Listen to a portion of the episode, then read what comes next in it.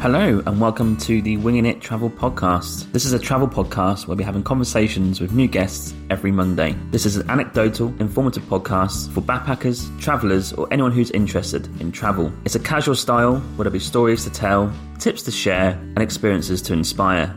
My name is James Hammond. I've travelled to 50 countries, done three work visas, and planning to do a big worldwide trip later this year. I've met so many people on my travels in the last 10 years that I just have to get them on this podcast to get their stories on record and provide some tips for you for your trip.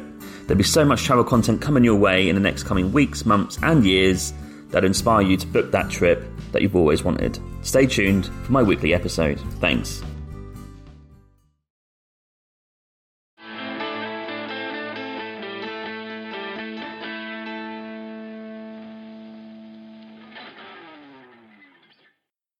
Hello and welcome to Pods Like Us. I'm Martin Quibell, known to my friends as Marv, and this time I'm speaking with David Musaraka of the podcast This Goose is Cooked. Hello, David. Thank you for speaking with me today. Hope you're okay. Hi, Marv. Thanks for having me. Doing pretty well. That's good to know. That's great. And for those who are listening and can't see video, he is wearing absolutely top class merch on his head with that uh, that baseball cap. Got to get the plug in. So, haven't we all? so your show then is about you. Um, you look at children's books or books that are written for children, and um, so do you have any actual special memory yourself of uh, reading as a child? Uh, I do. You know, I was read to a lot as a, a child. Right. So, um, I mean, whether it was my parents or my mom reading to me just about every night. Um, I think the one that sticks out to me though when I was thinking about this is um, I would always we would go over to my grandparents' house and uh, we would only visit them a couple of times a year. And when we got there though, they had all my dad's old children's books and they would be in a little um, sort of side table, and it was like Christmas almost. You would kind of crawl over there or go over there and open it up and then all these old children's books would spill out and they had so many good ones from curious george to uh, the little engine that could. So that's i mean those were the best memories those old books and sitting down on my parents grandparents lap and just uh, hearing those time and time again so that's great. You, you've made me think of a memory when I was a kid. Now it should really be about you, this show, but you, are bringing it out to me now. So, um, where we lived before, where we are now, where we lived before, we moved there, and and I was saying to Louise that when I was a child, I used to go to a school near to that town that we'd moved to, Newark on Trent, in England, and um, back then they used to have a normal library, and then they had about a mile further away, they had what was called a children's library for children to go to. So it was full of all young, all little books, and um, we weren't far, we weren't living far away from where that used to be, and it actually became a hairdresser's, uh, a barber's shop. So ultimately, whenever I went for a haircut, when we were living there, I would always go there. And I said to Louise that it reminded me that when I was a child, I used to go there to go and get books, and um, I have really fond memories of actually being in the back because in the back room of that children's library, there's like these little chairs that you all this these like little chairs or settees or all this furniture in the back where you just sit down. And I could they didn't mind the fact that I could just sit there for two hours, it felt like, and I would just read cover to cover, you know, something like um, The Cat in the Hat, or some of these, or something by Enid Blyton, you know, obviously, you know, um, and all these people. And I remember reading uh, T.S. Eliot, to uh, T.S. Eliot, what is it? Um, Old Possum's Practical Cats, I think it's called. And it's a book of poems by T.S. Eliot about cats that are really funny and but I have these memories of reading these in the in the back of this. Um, there's something incredible about memories of reading as a child. There really is. I just uh, myself, I would just get lost in the pictures, and I could just sit there and stare at uh, the pictures. They would spark whatever was going on in my imagination that day, and it was it was yeah, it's a great experience. And I've I know what you're talking about with those little chairs and everything. You can get you can get some work done as a child at those little desks and chairs, and just uh, go to town reading. So but I remember Dr. Seuss being a particular favorite, really, because it's something about because of the way that he wrote. Um, you know, the incredible because it was always poetic, it always rhymed, but it wasn't always real English as well. There were some made up words in there as well, but it, it so it had fun in there. The the meter of it, how it was written as well, was perfect. And then the pictures that went with the writing as well fit perfectly with it. I mean, I know recently I heard a um, heard a fact that him and Stan Lee from Marvel used to be in the same unit in the armed forces. So, and then I thought, when I thought that, I thought, wow, two people that are really important to young kids, you know, with the comics and then with those books, that they would go on such almost similar uh, sort of life lines in a way. That's crazy. I had no clue. To be a, that'd be fun to be a part of that unit. It would. But, Did they actually get any work done, or were they just there writing these incredible things that are still living, lasting to this day? Yep. Yep. Wow. So, do you? St- this this is a stupid question for anybody that's listening this guy is sat in front of bookcases that are absolutely packed with all sorts of reading. So this is a redundant question to somebody who's looking at this, but do you still read a lot? Uh, only children's books. I'm glad the backdrop works really well. Um, it's completely fake, but it makes me look like I'm quite the uh, reader of many leather bound books. Um, but mainly children's books today. I, I read several a day and then I choose one to review. Um, so, because the reason being is, is my sister has kids. Uh, uh, some of my friends are becoming uh, parents themselves. So that's what I'm really around all the time is children and things like that. So I'm always checking out children's books. So does Uncle David go around to his sisters and read stories to the to her to his uh, nephews and nieces? I do actually. So they uh, except it gets a little tiring after you have to read the same book over about ten times on repeat. Uh, but you certainly perfect the characters, that's for sure. I'm sure she probably prefers that to all the times that she's watched Frozen or something like that on DVD. Yeah. Absolutely. So have you actually? So it's just children's books. You don't read any other books now. I mean, or do you occasionally read non-children uh, related books? So when I when I'm reading, I I stick to. It's a long story, and I can get into it for you. Yep. But when I'm when I'm reading, I stick to typically shorter uh, things, whether it be news bites or about sports or uh, anything topical for that day. Uh, growing up, I struggled in school Okay. Uh, I struggled reading. It was discovered uh, around fourth grade uh, that I had an eye problem. It's a muscle or coordination problem. Yep. And so it's uh, stopped me from being able to really read long books. After about a couple of pages, my eyes get tired and uh, they wear out. So it's always been a struggle for me to read uh, chapter books. Um, some of some loved ones even think I have a little bit of dyslexia thrown in there too. Uh, so that's kind of why I've stuck to children's books. Um, and it's partly why I came up with the show as well, to kind of make fun of myself for struggling so much with uh, being able to read longer books. But being growing up, all my friends read plenty of books. They were they were they're all readers. For whatever reason, I surrounded myself by readers. So I would always have them explain books to me, whether it be The Lord of the Rings or now they've been reading Game of Thrones. They they they read every book you could possibly imagine, and they'll explain to me, "Hey, the movie's not like the book," and they'll give me the whole uh, rundown. So they've been kind of supportive in the process too. That's okay. You don't need to read them now, do you? No, no, no. When you have friends like that, you know you can you can pick up all the little uh, tidbits and minor little details and act like you've read them. So, well, I mean, if if I'm being honest, um, Lord of the Rings, uh, I got so far through, and then it then I, I have this problem where I, I got so far, and then they suddenly mentioned something and that had happened. This thing that they, they were talking about had happened so far way back in the book, I'd completely forgotten what they were talking about.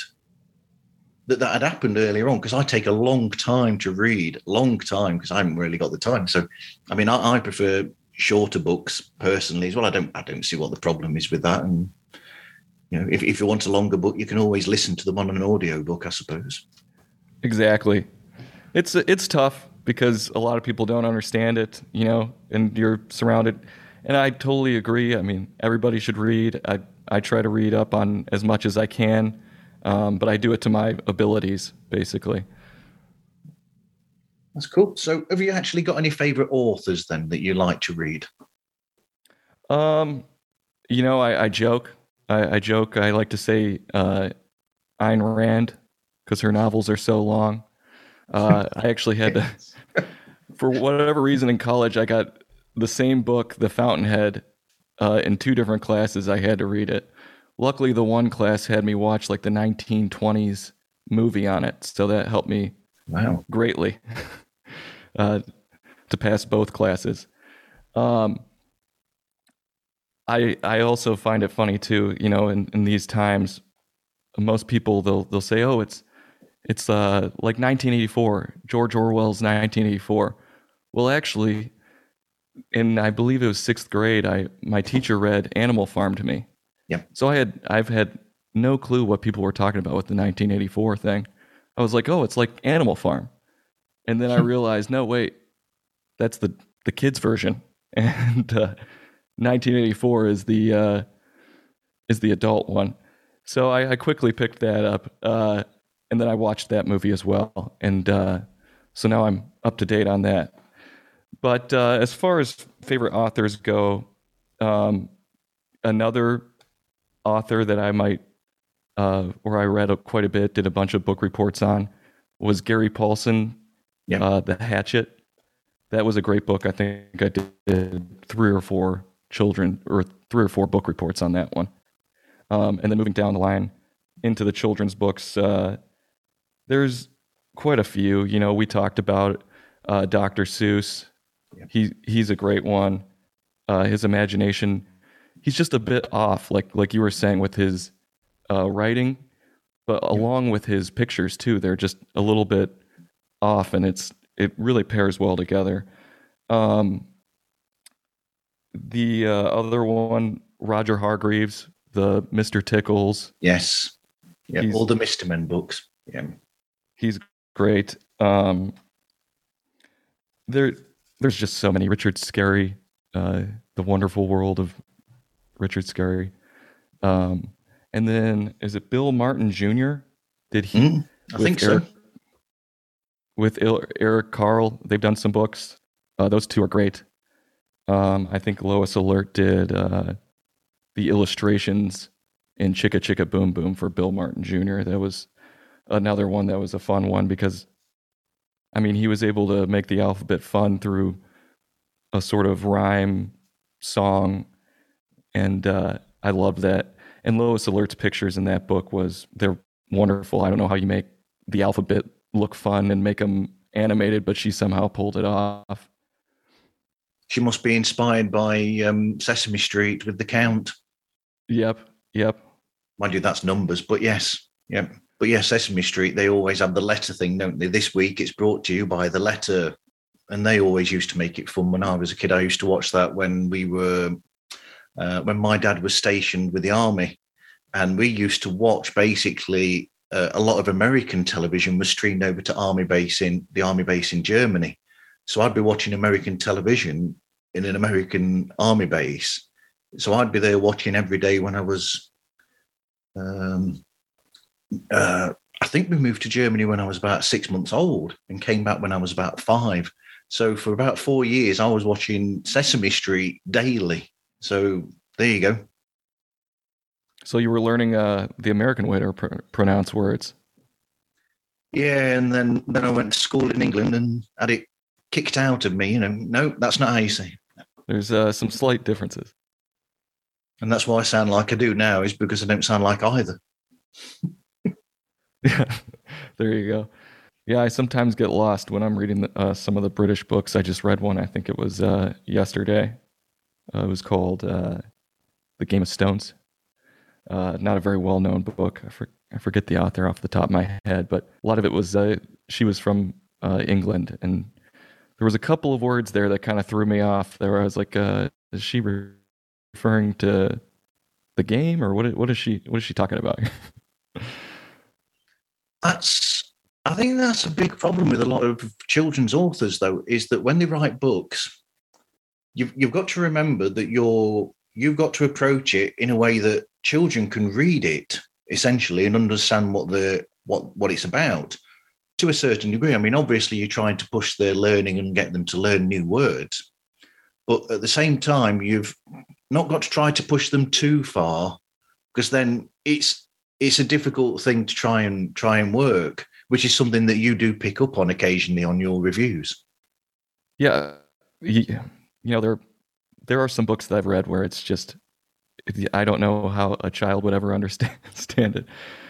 To be quite honest, and uh, sometimes these these authors, I think they get too caught up in whether it be the rhymes or uh, certain word or schemes that they have to set up, and they they they just don't make any sense, and it, it it's not and it's not like what I was just talking about, whether it be British versus American. It's I mean they're just throwing in random words to make it rhyme, and it it's not useful at all. You know, if you can't make it rhyme, don't bother. So. Or just do what you know what what we are saying. You know, with people like you know uh, Dr. Seuss, and then when I was younger, I also read some children's books that were written by I don't know if he's known in America, but uh, an entertainer and writer called Spike Milligan, who was one of the members of the Goons who influenced um, Monty Python. And he wrote books as well. And so you've got Milligan, and Milliganimals, I think they're called. I think that's the name of one of his books. And so what he does is very Seuss like, where he will make up words. But there's something interesting where you read those words that they've made up that don't really exist, but you know exactly what those words mean. For some reason, you you understand them, and it's that mindset that they've got in there that that captures children that makes it able for them to understand what they're reading. Completely agree. Some people just have that talent where they can make something that if somebody else said it, you'd be like, "What the heck did you just say?" But they make you understand it perfectly, and Dr. Seuss does do that qu- quite well. With I don't know if it's through the language behind it or if it's uh, the pictures in general, and that's a big big thing too when you're doing children's books. You got to have the pictures match up with the words, and if that's ever a little bit off, that can be quite confusing too. But those kind of people are quite special and they make it all the more fun when you can pick up goofy words or sayings and uh, have everybody understand it. It's great. Well, I suppose in essence, they're, you know, we're getting a bit highbrow here. Um, it's it, it harkens back to people like Lewis Carroll when they were writing things like Alice's Adventures in Wonderland and Alice Through the Looking Glass and stories like that, where you've got because he used to use a lot of made up words. So, I mean, as well as that, he wrote, you know, the well known Jabberwocky. So that's a made up. And then you got these strange picture of when you, if you read the Jabberwocky, which is a bit, bit of a big book actually for kids, uh, but you've got this picture. And as soon as you see that picture, you know what that is. And you, are able to say the word and you know what it is. And you've got uh, poets like um, Lear, who as well, who wrote, you know, The Owl and the Pussycat and things like that, where they will make words up. So there's a history of that, especially in children's writing, that dates back hundreds of years. Definitely. It's, uh, well, that's kind of the magic of children's books, too. Some of the great ones, even if it is a hundred years ago, though, it's still applicable to today. And that's that's how you really know if it's a, a great book is you can go back and read it and because people weren't using the same um, linguistic styles, no. I guess, back in the 1950s as they are today. And to still be able to use those fun words and have it be applicable, whether it be the moral or just the fun sayings to today in 2022, I mean, that's quite special. Yeah. I suppose a modern modern writer that I might think of with this sort of thing would be somebody like Julia Donaldson, who wrote The Gruffalo. Yep. For instance, you know, which is a made up monster, but in her writing, you know exactly what she's on about when she says, This is a Gruffalo. Yep. So, hey, this is Tim from Bad Counsel. You want some good counsel? Keep listening to the smooth, dulcet tones of Marv on Pods Like Us. so, um, can you remember the first book that you read? That I read, uh, I would say the first long book that I ever read that that would probably be what I can remember. I can I can remember my favorite book as a child, but the first book that I had chapters and everything was Star Wars Episode One: Anakin's Journal.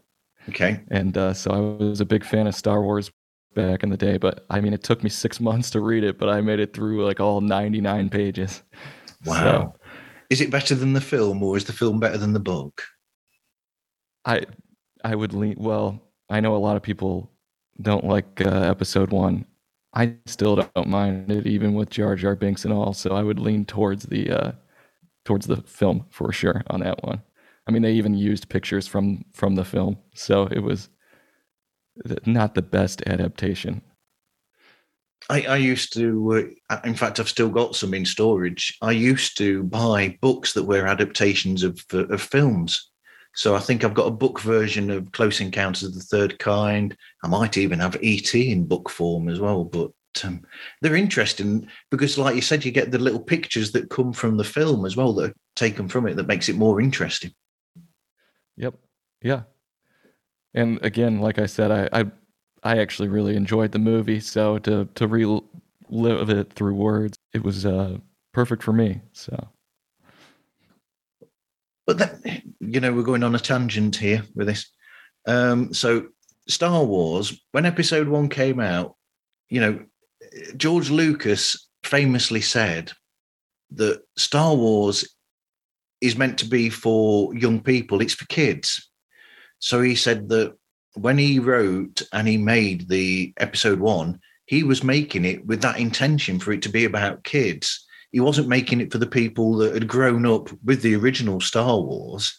He was making it for that same age range that he made the original Star Wars for, essentially. And I think it works. And that's why he said that, in his opinion, the character of Jar Jar Binks works because it is a good character for kids. Yeah, and uh, I mean, I guess that would make sense. I, I, I don't know when it came out. Or for me, I I must have been fourth or fifth grade around around then, maybe maybe a little younger. And I mean, it definitely captured me. And you know, I think uh, the whole Jar Jar character it's a bit controversial, but in four, five, and six, they had that tandem of C-3PO and uh, R2D2 that was their comedic relief, and I think he needed something or some sort of comedic relief, and that's where he came up with Jar Jar. Whether you like it or not, that's what he was going for. Is some comedic relief thrown in there. And sometimes it's harder to to do comedy when you're just by yourself though. And i think jar jar experienced that. Yes. I've experienced that myself. So what is your what is your favorite book then of all time? Um the little engine that could was i mean that one i love those pictures. Uh, i like the moral just believe in yourself. I think i can so that that goes back to my first memory of reading with my grandparents. They had that book, and that's an all-time classic for me. That's another reason why I haven't quite touched it yet on my podcast. I don't really know how I'd go about critiquing it, so it's uh, kind of one that I'm a little hands off on right now. That might be something down the line where I where I go after, but uh, right now that's kind of it's up there. It's a, a magical one for me. It is. And for people listening, he's already given away a spoiler for one of his own episodes as well when he's already described what he thinks of Chick was it Chicka Chicka Boom Boom? Oh yeah, yep. Yeah. That's I, I gave that one away. Yeah, that's uh that's another one. That one was up there. I mean, it was just so fun for me. That's one of those ones where it kind of gets you in into it as a child, where it's just fun to say chicka chicka boom boom. So It is. Even now I like saying it, Chicka Chicka Boom Boom. yep. So do, do you actually have children yourself that you read to, or do you just read to your nephews and nieces? Uh, just nieces and nephews uh, right now. Doesn't mean that down the line that that's not in the cards, but uh, right now it's just nieces and nephews. So I'm Agent Scott, And I'm Cam the Provocateur. and we're from the Spy Hards Movie Podcast. That's right. And you are listening to Pods Like Us, the podcast that has a license to thrill. I, I love the show because it's sort of it's bite sized as well, uh, which fits in with the whole it being a review critique of children's books because children's books are generally you know short stories. So you've got this you've got the timing of the episode perfect, and then what you do is you basically take a different children's book each episode. Uh, occasionally, it'll be one that's written by celebrity, and they're particular favourites of mine when you critique celebrities' writings. And so, um, and then you basically go through the high, the idea of the story, what happens in the story, and then you every now and again you'll stop and you'll critique and you'll you'll question the um how realistic is this and things like this. You know, how could that actually happen? And you go into the where's and whys logically of the ideas of the stories, and you you talk about the um, illustrations and the way that they are written as well. So, so how did you come out with this idea, and when did it start? Um, I think for a lot of people, uh, a lot of things started kind of during the pandemic when you had a lot of time on your hands. Uh, I've done a lot of improv uh, growing up around Chicago and then moving to the city. I've been improvising for five or six years now. And then when the pandemic hit, everything kind of shut down. And so I was sitting there trying to find a new medium for myself. I, if you can't be on stage, then uh, what what do I do? And I didn't just want to go out there with any sort of no theme, no concentration on one thing, because of a funny story or a funny picture or can only get you so far. And one day, quite literally, I was staring at the wall during the pandemic, and uh, my girlfriend's a teacher, and uh, she teaches. Um, set, well, she taught second grade at the time, and she was uh, had to figure out things to get. Uh, it was right when uh, the pandemic hit, and they shut down school, so she had to figure out ways to get in touch with her students and to keep them interested in learning. So she came up with the idea to read books to her students.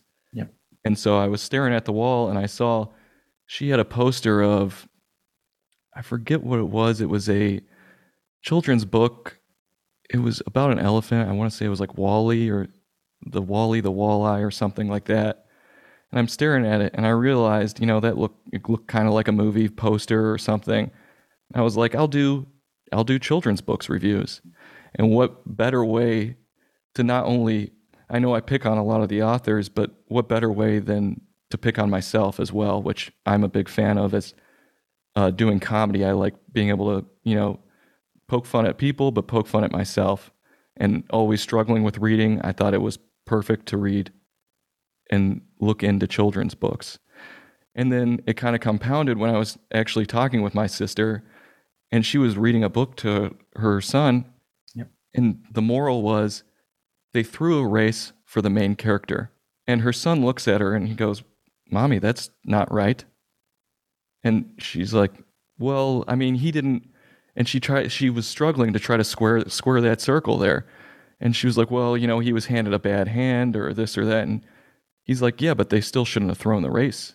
No. And he's a four year old looking up at her, like figuring this out. And she goes, You know what? You're right. And it's funny because there's a lot of books out there that sometimes the morals just they don't add up. and so that really added to that and compounded. Well, wait a minute, you know, like a lot of people think that a children's books it's a couple of lines and and that's it, and they think oh anybody can do it, and that's not necessarily the case. And then that's when you come up with books like that, and then you go from there. And I mean the book the the the show has always been constantly evolving, which is great. Um, I'm always working on myself but that's when I expanded into the celebrity children's books because they think they can write a children's book, or maybe their publicist writes it for them, and they think it's just a money grab. So it's it's fun, and but that's not to knock all celebrities. Some of them are very good children's books writers, but uh, some it's like okay, you know, this is was a one that they probably didn't even write themselves, and they threw out there, and they're getting a lot of publicity for it, and uh, maybe I should take a look into it. So I don't know if that answers all the question there. I went off on a little tangent. I apologize. No, I think you hit everything there. But uh, yeah, so it's it's been an evolving experience for me. I've been learning, and uh, you're right. Uh, to touch back on with the uh, length of the show, I, I do know sometimes I can run a little long, so I apologize. I, I get up close to 10 minutes, but I also know since I'm, I'm not a celebrity myself, uh, people are only going to want to hear so much of me. So I try to keep it as short uh, and sweet as possible so they can, you know, get a few jokes, get a few laughs, and see uh, through my summaries if they actually want to get the book for their children or if they're just reminiscing on an old book that they might have liked and uh, want to see if it was really what they, they thought it was. Because that experience actually happened to me during one review. Okay. Um, with the rainbow fish, actually.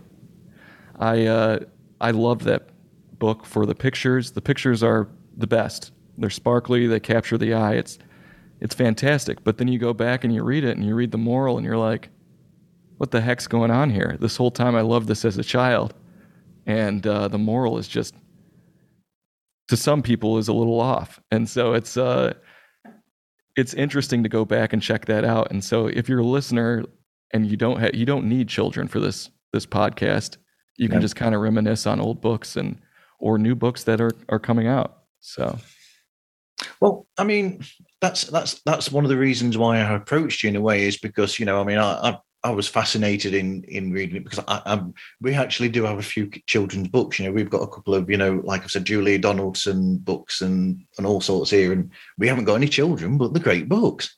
Yep. And so, um, so I thought, you know, for the general person, it'd be interesting to li- listen to. It's interesting to listen to your show, but also for parents as well who are after something for their children. It's an interesting show for them to listen to, where they can listen and think, "Oh, perhaps, perhaps we'll get that one for our kid, our child, ourselves, for us." Uh, for you know, or, or they might they might decide not to because they might think there's something a bit dodgy about the, the moral of it because when you said about the moral of it, it reminded me of uh, have you seen the film Elf? I have, yeah. With Will Ferrell.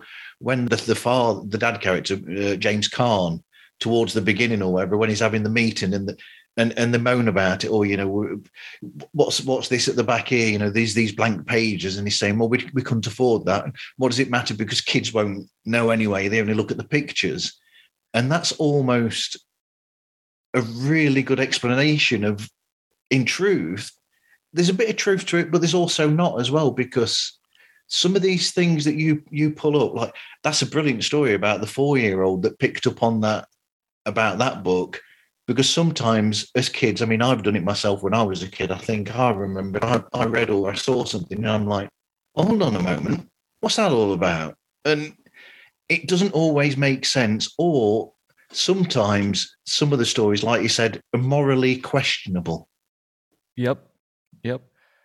That's the issue with children's books is I mean there's so many of there's a ridiculous amount out there, but uh and that's goes back to what I was saying is is some of the, some people you so you might like them because the picture looks good and everything, but then when you actually go to read them yourself, you go, hold on, uh, hold on a minute. There's not something right here, and that's part of the the show. Is is you know you can you can go in and check it out before because you know online a lot of people will just throw a four star rating, five star rating on something, and you'll go, okay, everybody seems to love this one, so I'll pick it up. But a lot of times it's not it's not the case, and uh, you need to do, sometimes you need to do your research, especially if you're reading it to a child. Uh, they're they're like sponges, but you can do some research for yourself too. Like I was saying, like and like you were saying, you have children's books uh, of for yourself, and a, lo- a lot of them are great. They they really are, and I mean, they even capture the imagination of myself. I can, I, luckily, I thought I thought I would get sick of reading so many children's books. No, I've only grown to love more and more of them because they're just there's so many of them that are actually good out there. Though to contradict what what I was saying though a little bit is there's so many good ones out there as well. Yeah, when some authors catch uh, what I call that magic, then they catch it really well, and it's it's there through the whole of a book if they get it if they get it right, and it is a Mhm. sort of magic as well. Yep. So, how do you record and then edit the show? Um, so I use this mic I've got right here, and uh, because I it's a daily uh, podcast, you know, sometimes I'm on the run, so I I have to set. I'll bring this thing in a backpack or whatever, and sometimes I have to set up in not so great uh, locations as far as recording. There'll be a little bit of an echo here or there, but that just means more uh, editing for me on the back end. Um, but again, with it being a five minute episode and everything, that's what kind of makes it nice. I can just kind of set up where I need to be and uh, I can go about my daily business and then set it up in somebody's closet or wherever. So uh, that's what I do. I just drag my recording equipment everywhere. Um, never thought I'd be doing that, but I am. So it's just about every day I'm dragging it somewhere. Um, and then as far as recording, I, I I'm lucky enough to use uh, the uh, Adobe uh, Audition, Yep. and uh, I have no editing background whatsoever. So if anybody catches something, feel free to let me know. But I uh, I'm all self-taught. I taught myself how to edit uh, actually through the pandemic when uh, a buddy of mine and I decided to make a web series as well.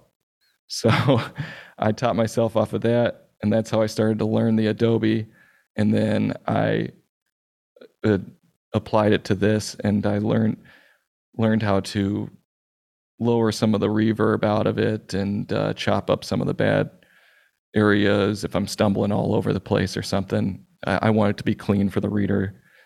Uh, I want people to be able to get through it rather quickly, so I don't think they need to be waiting on uh, me to catch a breath or something like that. So I might edit that out as well.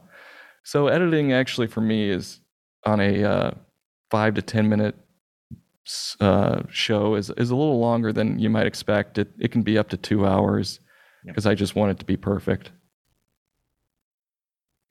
This is Dave of Live Life Loud, the Decibelic podcast, and you're listening to Pods Like Us with Marv.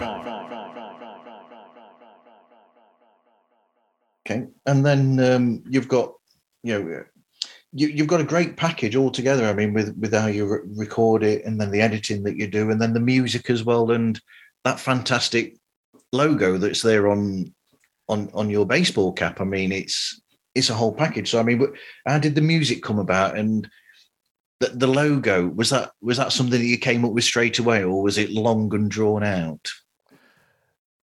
It's it's all been a process, quite uh, really. Uh, so the music, again, I I kind of had I've known about uh, some uh, what royalty free music that I used in my web series, and um, so I wanted this to be fairly NPR style. I, it's a I want it to be comical, and uh, so I feel like the music I found it was a royalty free music, but it, quite honestly, as soon as I found it, I felt like it fit perfectly for it. It uh, really adds in that serious tone when it's really not a, a serious thing at all. And uh, so I, I did I did a lot of searching with that. That that was a relatively quick on the scale of things. That only took me a couple of days to kind of put that one together. But the uh, logo itself that that was uh, more than a that was uh, quite a, a while to figure out. I knew what I wanted, but I didn't know exactly how to get there. So I didn't know if it should be something real, uh, whether it be a real picture of a pot on a stove with a cooked goose, or a real picture of a pot on a stove with a cartoon, or however you go about it. So I was taking pictures, doing things, playing around with it, trying to send it to people who are better than myself at editing, seeing if they could come up with something. And um, eventually, I uh, told my girlfriend about it. I was like, I kind of want this cartoony goose. I showed her something on clip art that I was screwing around with. And uh, she spent all day figuring out how to draw something and then upload it to Photoshop or whatever. Uh, I believe it was Photoshop.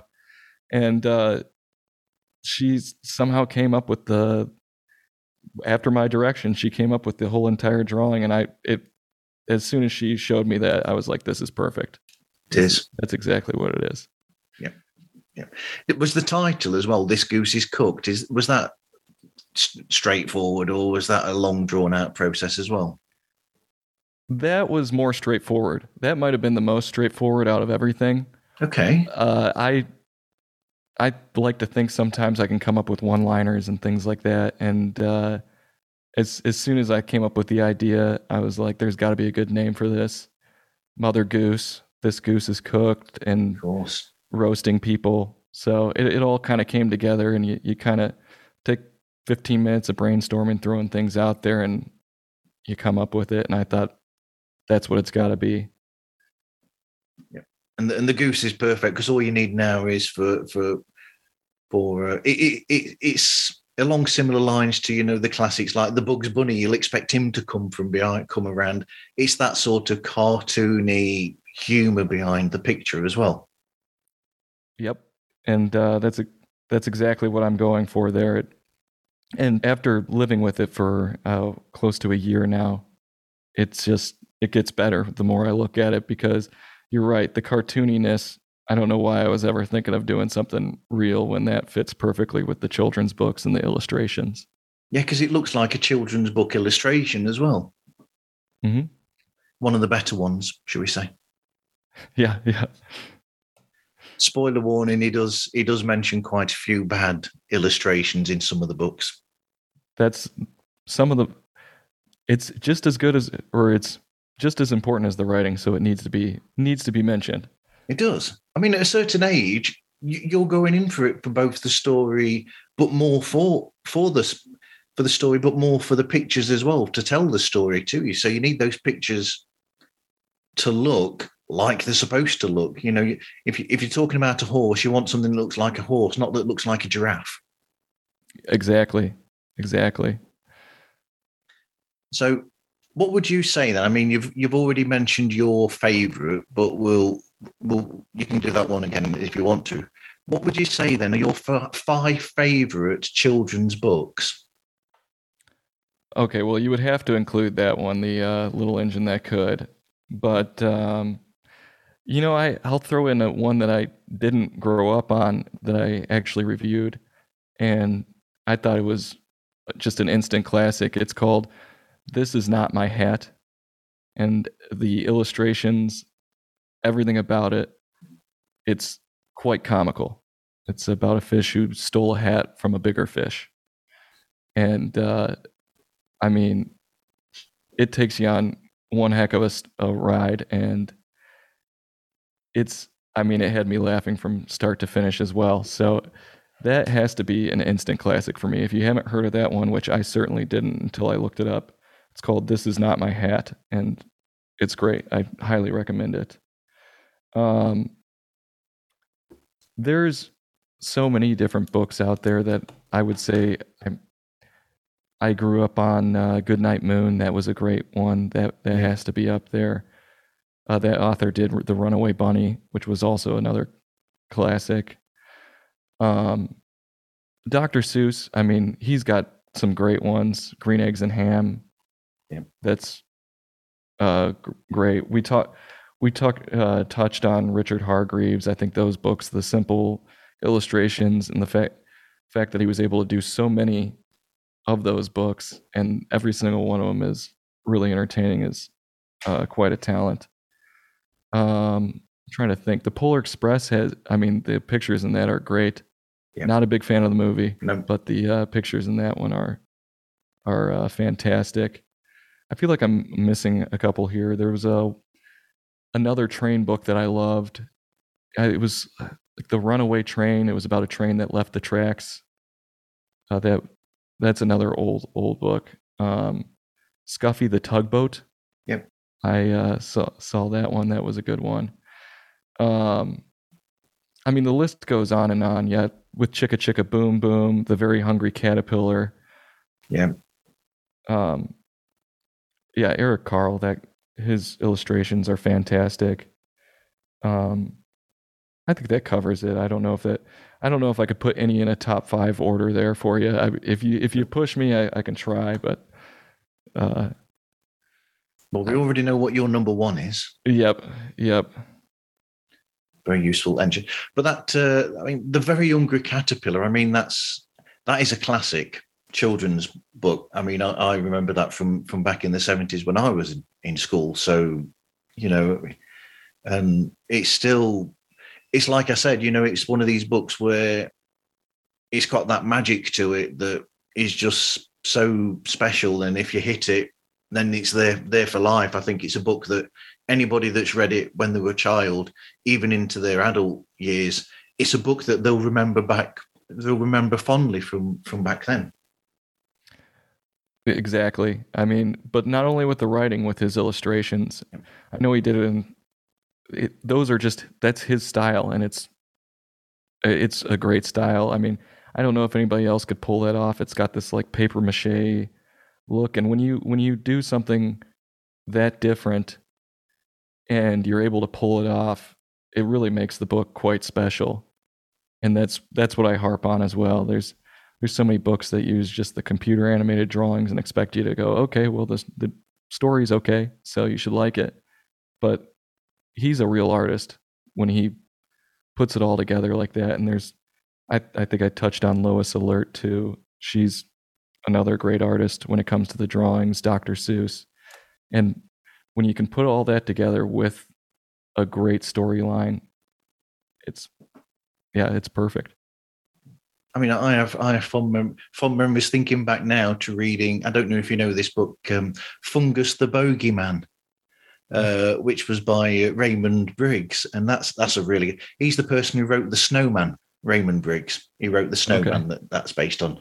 But that that's brilliant. Where there's just like these these monsters that that you know because of course you know they're called bogeymen or boogeymen or whatever, and um, and it's all about the life that you don't see. It's so much fun, and the pictures as well put the story across brilliantly. You know, you got the they look exactly like you'd think bogeymen look, but more funny and humorous take on it instead. You know, instead of it being really scary, they're sort of a funny version of that. So I remember that.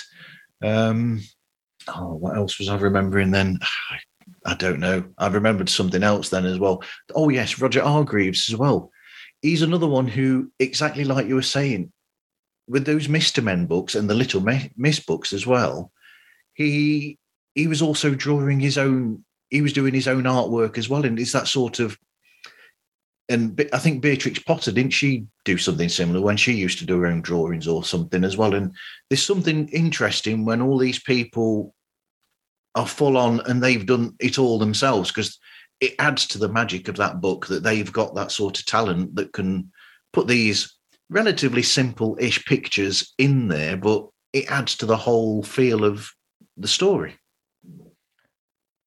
That's very true. And going on with Roger Hargreaves, the fact that he's able to take such simplistic drawings but still make them so inviting to the eye, like that that's a talent in and of itself too. It's you, you, some of these artists, I think, believe they have to reinvent the wheel or go to extreme detail or this or that. You you don't necessarily have to do that, and he proves that point perfectly. The, they're just simple characters. They're basically a circle with some color, Yep. and it's perfect. It, it really is, and you see you get to see them interact with their world. Mr. Tickle has incredibly long arms, Uh, yeah, yep. And they're wrapping around doors. you know, so you know who, who he is. Mr. Happy, he's yellow with a smile. Uh, Mr. Grumpy, he's got a not a smile. Um, he- Mr. Bump's got all these um, like bandages on him, and it, it tells everything. Mr. Daydream looks like a cloud that walks. There you go. And that's all you need. That's all you need. What's up, everybody? This is Chris from the podcast Real Film Reviewed, and you're listening to Marv on Pods Like Us. So, what advice would you give to people if they wanted to start a podcast themselves?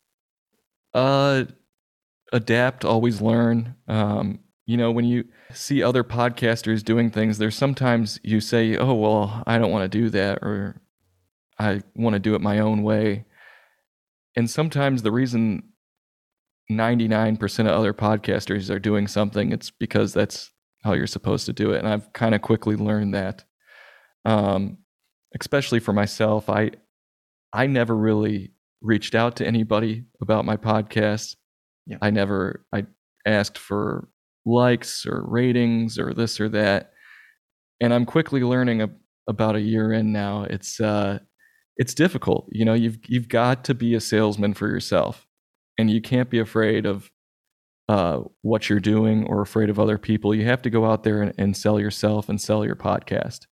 And that's was my mistake from the get go. Is I thought it would be just oh okay, you you put it out there and it gradually explodes. And not to say that I it hasn't taken off, which is I mean I've been it's been a wonderful ride being able to see people from Germany and around the world listening in, which is Yeah. fantastic to see.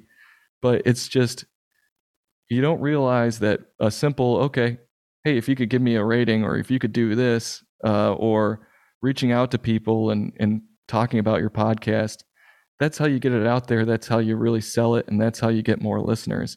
Because after a certain point, it's not those listeners really aren't going to just keep showing up if you're not selling to them or showing them different products or different things uh, that they can experience with with your podcast which is i mean another reason why my podcast i've got so many different things on the back burner here trying to really expand it and get it out to everybody so they can experience it I forgot to ask actually, eh, do you record your shows well in advance or do you do it day by day?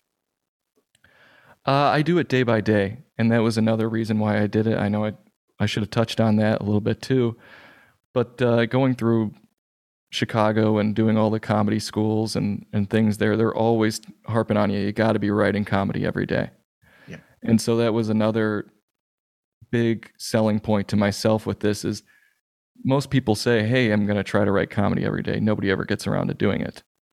So forcing myself with a podcast to actually sit down and write comedy every day. That's was the big reason to do this for myself is and i do. And now i i sit down every day and i i, I spend an hour two hours writing.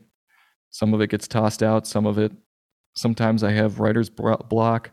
But that's the big thing with the show is you know i don't i i don't read a book and then spend a whole week on it and uh, I think that's what some people what uh, needs to be understood, I guess, by everyone as well. Is this is off the cuff writing that day, and it's out there, and uh, I think that's what makes part of it a lot of fun too. Is okay, well, he read this book today, and he's coming out with it, and this is what he thinks. He might be wrong, or he might regret what he put out, uh, but that's what he thought of at that time and uh, so that's what I do. Is yeah, That's that's great because then you, there's an immediacy to it, and it's it's there at that point, and you've got the. It's not like you've had time to work on what you're going to say. It is there at that point, and it, it is it is very much like um, thinking about it. It's very much like improv, just going there and doing it on the spot. Yeah, exactly, exactly. So it's it's a lot like improv, and it's a lot like um, stand up. You know, it's it's my five minute open mic. I'm trying out jokes. Some of them are going to really hit. Some might not. Some might not be for you. But uh, I'm I'm out there and uh, it's I'm throwing them out there, and uh, if I hope everybody really enjoys them, to be quite honest. Well, that, that's funny to know because, uh, or, or strange thing because normally on my li- in my listening, you your show will be straight after I've listened to that day's or one of the days uh, daily dad jokes podcast. I don't know if you know that one, and it's about five minutes of dad jokes. Oh, that's great! I've not heard of that one. That's that's a, a good one too. I'm gonna have to tune into that. That's a great idea. It is five minutes of jokes, and it's it's a um, it's an automated voice as well it's a voice that's created by the person. He's he's a, he's a d- d- giving something away here, but he's a, he's a future guest in in a few episodes time. But uh, but yeah, so he's created this um, AI. Uh, so he, he uses the AI to tell the jokes technically, and his AI also does a daily quiz that's about five minutes as well.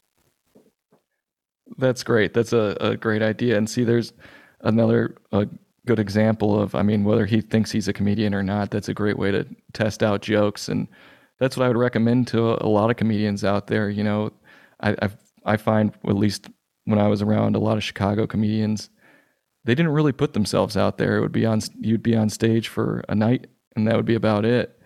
And the podcasting world really provides you a whole new medium where, you know, you don't need to be, I mean, although it's a great thing, but if, you know, you can't make the open mic at midnight on a Wednesday, it's great to get your jokes out there uh, through a podcast. And you, they don't have to be an hour and a half long or what have you. It's just like that dad's jokes, about five minutes, and uh, you're good. That's great. So, what other what other podcasts do you actually listen to then? Oh, um, that's a good good question. Uh, there. I'm a car guy, so yep. uh, TFL. I think it's called yeah TFL now. They have a podcast. That's a big one I I listen to, and then a lot of the podcasts I'll listen to are just uh, like reruns of radio shows, sports shows, and things like that. Um, yeah, I mean, there's so much out there though. It's it's kind of hard to choose from sometimes.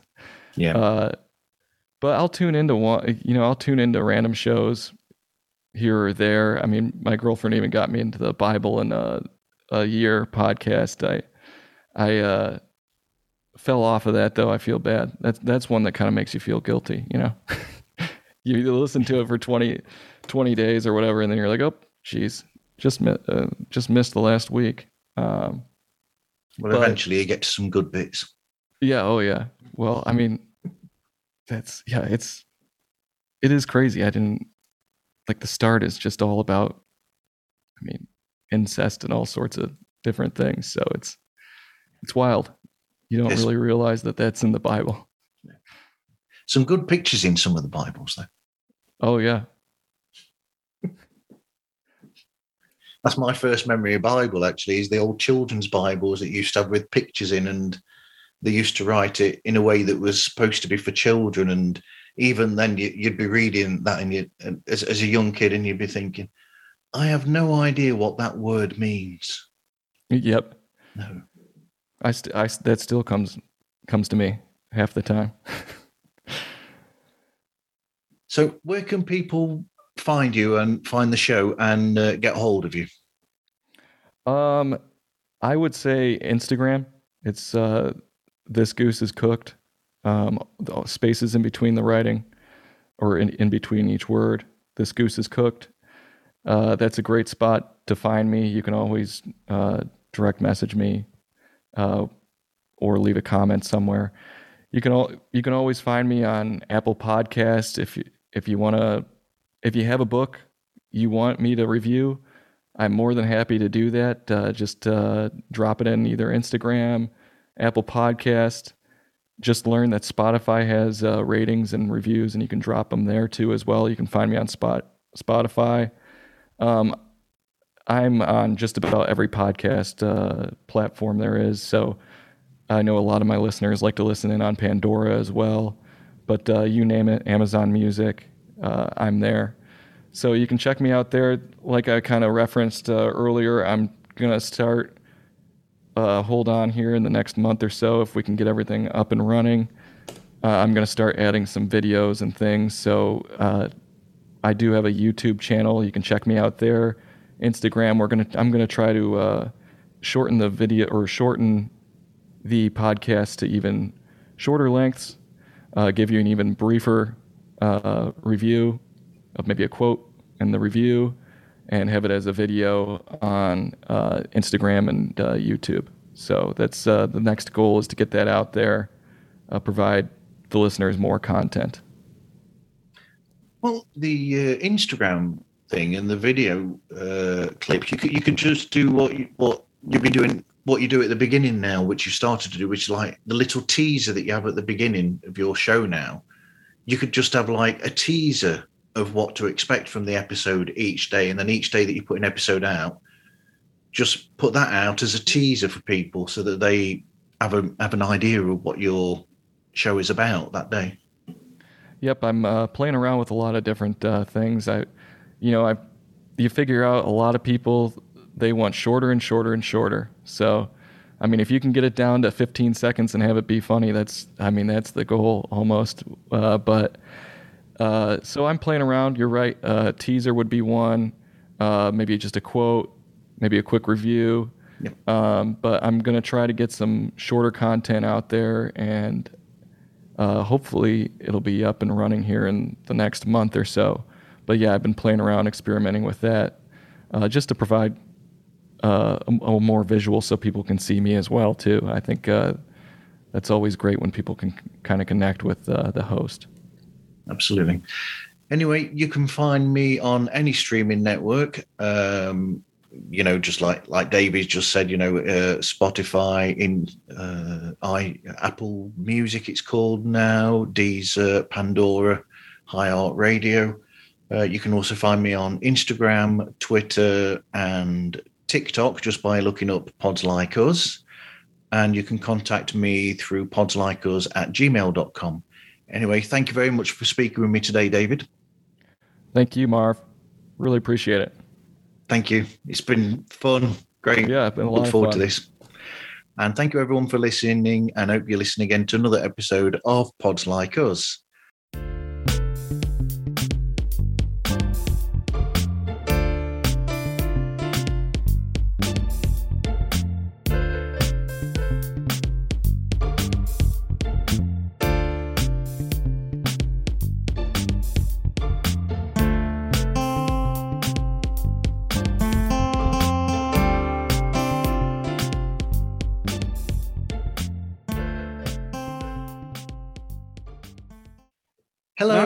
Welcome.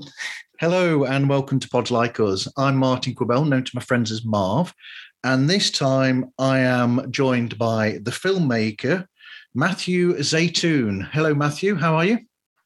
What's going on, world? How you doing, England? you know that's going to have to be the introduction to your podcast now. That's that's uh, that's gonna be my ad lib. Yeah, Zaytoon in the afternoon for, for, forever. I actually have a trademark already. My my lawyers are on it. Yeah. Well, it's always the afternoon somewhere. It's always the afternoon somewhere, as you can see. This uh, this podcast is brought to you by Modelo. Um,